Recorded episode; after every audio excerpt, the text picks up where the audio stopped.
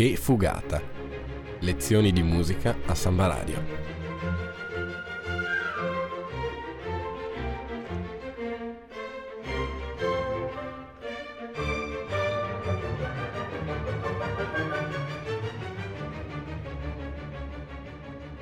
In studio Nicola Pifferi e Alessandro Arnoldo.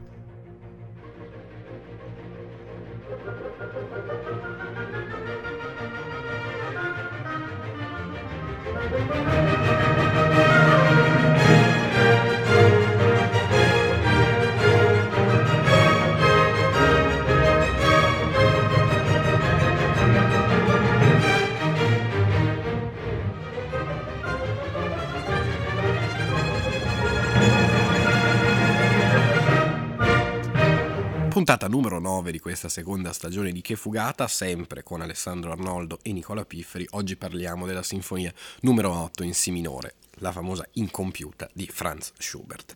Nel 1822, esattamente il 30 ottobre, come attesta il manoscritto appunto di Schubert, inizia ehm, Franz a scrivere un'altra sinfonia destinata a non essere completata e a restare appunto l'incompiuta per antonomasia. Per decenni se ne ignorò completamente l'esistenza e forse sarebbe andata perduta per sempre, se non nel 1865 il direttore d'orchestra Heerbeck non ne avesse appunto scoperto il manoscritto autografo in casa di un vecchio amico e compagno di studi di Schubert.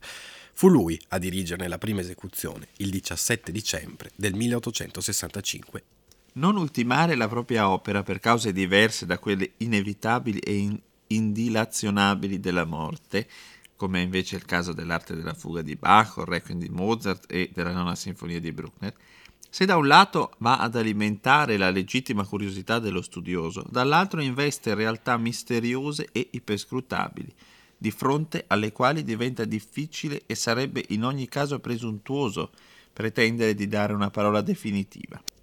Ma perché Schubert lasciò incompiuta la sinfonia in Si minore? Perché dopo i due primi movimenti composti nell'ottobre del 1822, dopo aver aggiunto due pagine orchestrate dello scherzo e lasciato altro materiale allo stato di abbozzo, il compositore si fermò, accantonò il lavoro e non lo riprese più fino alla sua morte? Sono queste domande alle quali sono state date cento diverse risposte. Ad esempio possiamo prendere una risposta di Alfred Einstein che disse il motivo per cui Schubert smise di lavorare a questa sinfonia. Egli non avrebbe potuto completarla in nessuno dei significati che attribuiamo a questo termine. Lo scherzo, che per le prime battute è anche orchestrato, suona come un luogo comune dopo l'andante. Dobbiamo forse immaginare che Schubert non avesse alcuna consapevolezza di questo valore? Egli aveva già scritto troppe opere compiute per potersi accontentare di qualcosa di inferiore o anche solamente di più ovvio. Chi potrà fare qualcosa di più dopo Beethoven? si chiedeva Schubert mestamente. Indubbiamente quindi la sinfonia in si minore è un tentativo assolutamente riuscito nonostante la sua incompiutezza di dare una risposta a tale domanda. Mentre in Beethoven ogni, ogni elemento concorre a costruire una possente architettura e soltanto in quella assume il suo pieno valore, Schubert esalta il valore autonomo del potere ammaliante della melodia, degli espressivi, coloriti, dell'armonia e del fascino suggestivo del timbro. Anche la dinamica è profondamente diversa rispetto alle sinfonie di Beethoven. I grandi e possenti, ma sempre calibrati crescendo di Beethoven culminano in esplosioni di proporzionata forza sonora, mentre in Schubert i passaggi dal piano al forte non fanno parte di un ampio piano architettonico, ma vengono raggiunti con un rapido scatto umorale. In Beethoven il materiale tematico è costantemente elaborato per dar vita a un discorso in continuo sviluppo, che procede da un climax all'altro con un senso di assoluta inevitabilità sino alla fine, mentre Schubert fa scomparire le nervature della forma classica, che pure esteriormente conserva, in modo che il suo discorso possa procedere senza il vincolo di funzioni strutturali, fermandosi a ripetere continuamente i due struggenti e fascinosi temi, come incantato in una mesta meditazione senza nessuna via d'uscita.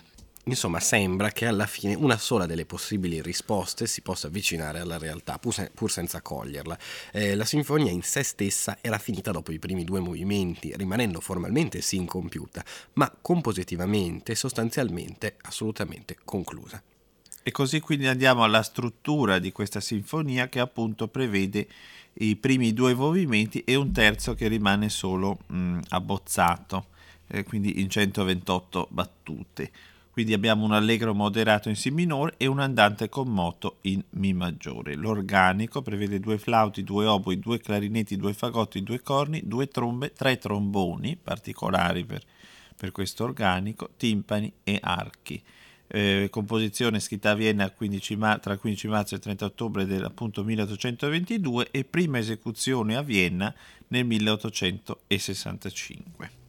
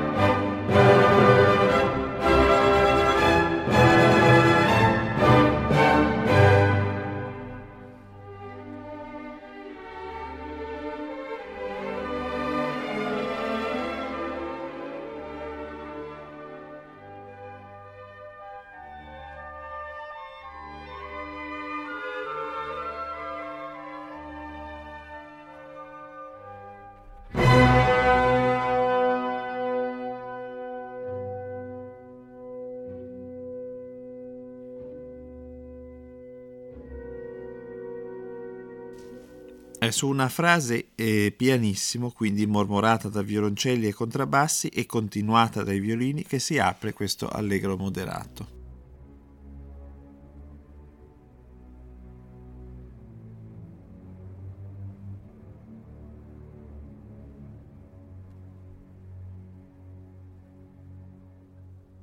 Questo non è il primo tema in senso tecnico, ma soltanto un'introduzione e tuttavia assume il valore di un motto che contrassegna l'intero movimento e che ha funzioni pari a quelle del vero e proprio primo tema, una struggente melodia esposta da oboe e clarinetto.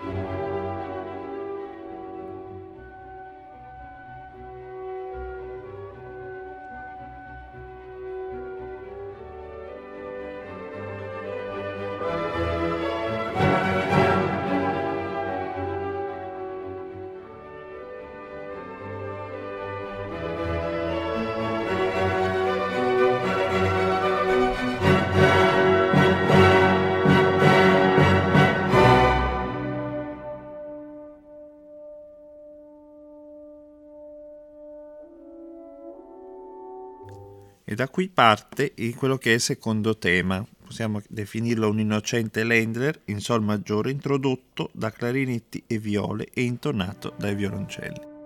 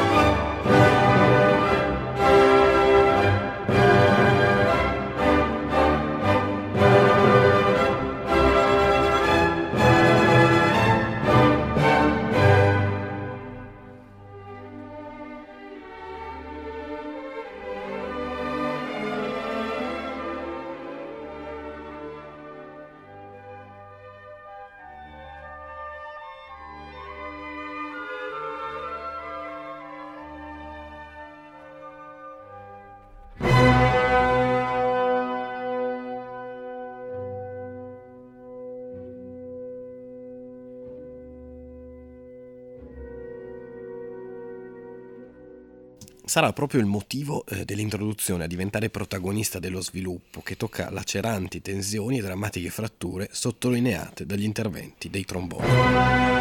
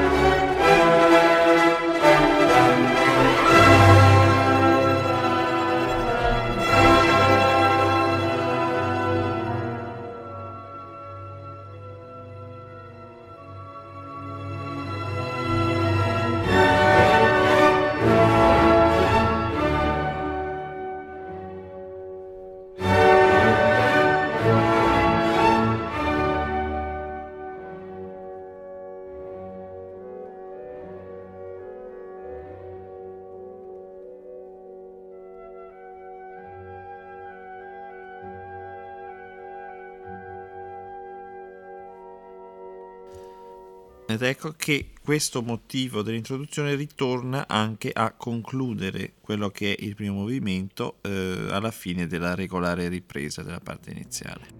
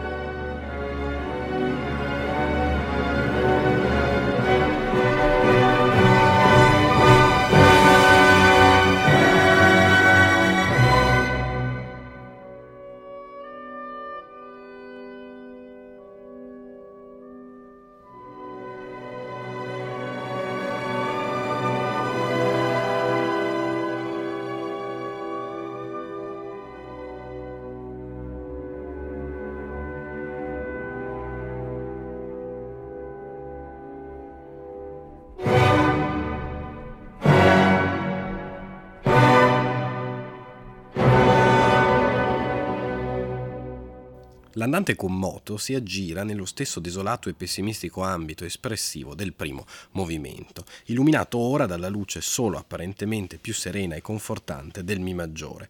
Aperto dal suono del corno e del fagotto, si effonde in un primo tema sostenuto eh, dai violini, che si prolunga in una seconda idea, il cui andamento solenne e la cui spessa eh, orchestrazione evocano un corale.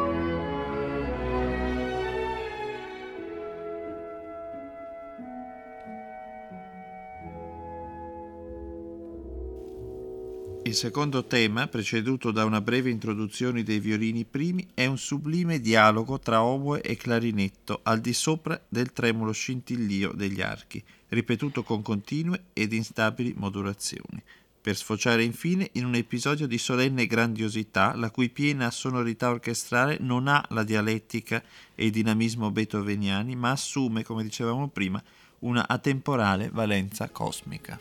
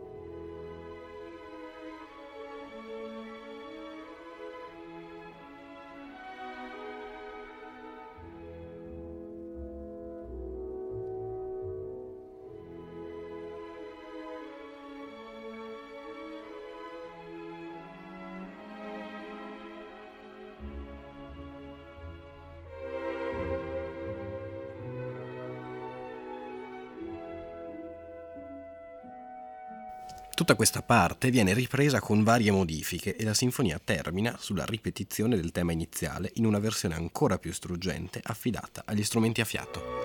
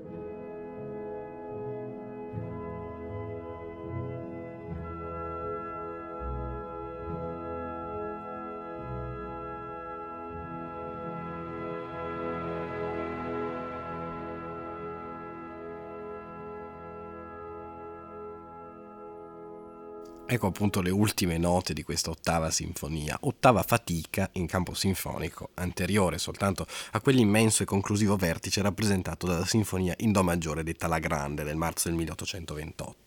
La sinfonia in Si minore è un punto di arrivo, dove il salto rispetto alla produzione sinfonica precedente di Schubert si fa veramente notevole, quasi abissale. Non tanto per lo stile sempre individualmente riconoscibile, ecco, quando Hanslick ascoltò per la prima volta questa sinfonia incompiuta, molti anni dopo la morte dell'autore, non esitò a sentenziare Schubert, è proprio Schubert, quanto piuttosto per la qualità della scrittura, assai ricca e variata, per la flessibilità ed omogeneità del trattamento tematico, eh, per il modo nuovo di concepire la tonalità, non più mero valore funzionale, bensì colore armonico, inquietante e discontinuo nei suoi nessi associativi e infine per l'ampliamento della tavolozza orchestrale che Schubert, memore delle conquiste fatte nella musica da camera, maneggia ora con maestria insuperabile, mettendolo al servizio di una concezione formale senza confronti ardita.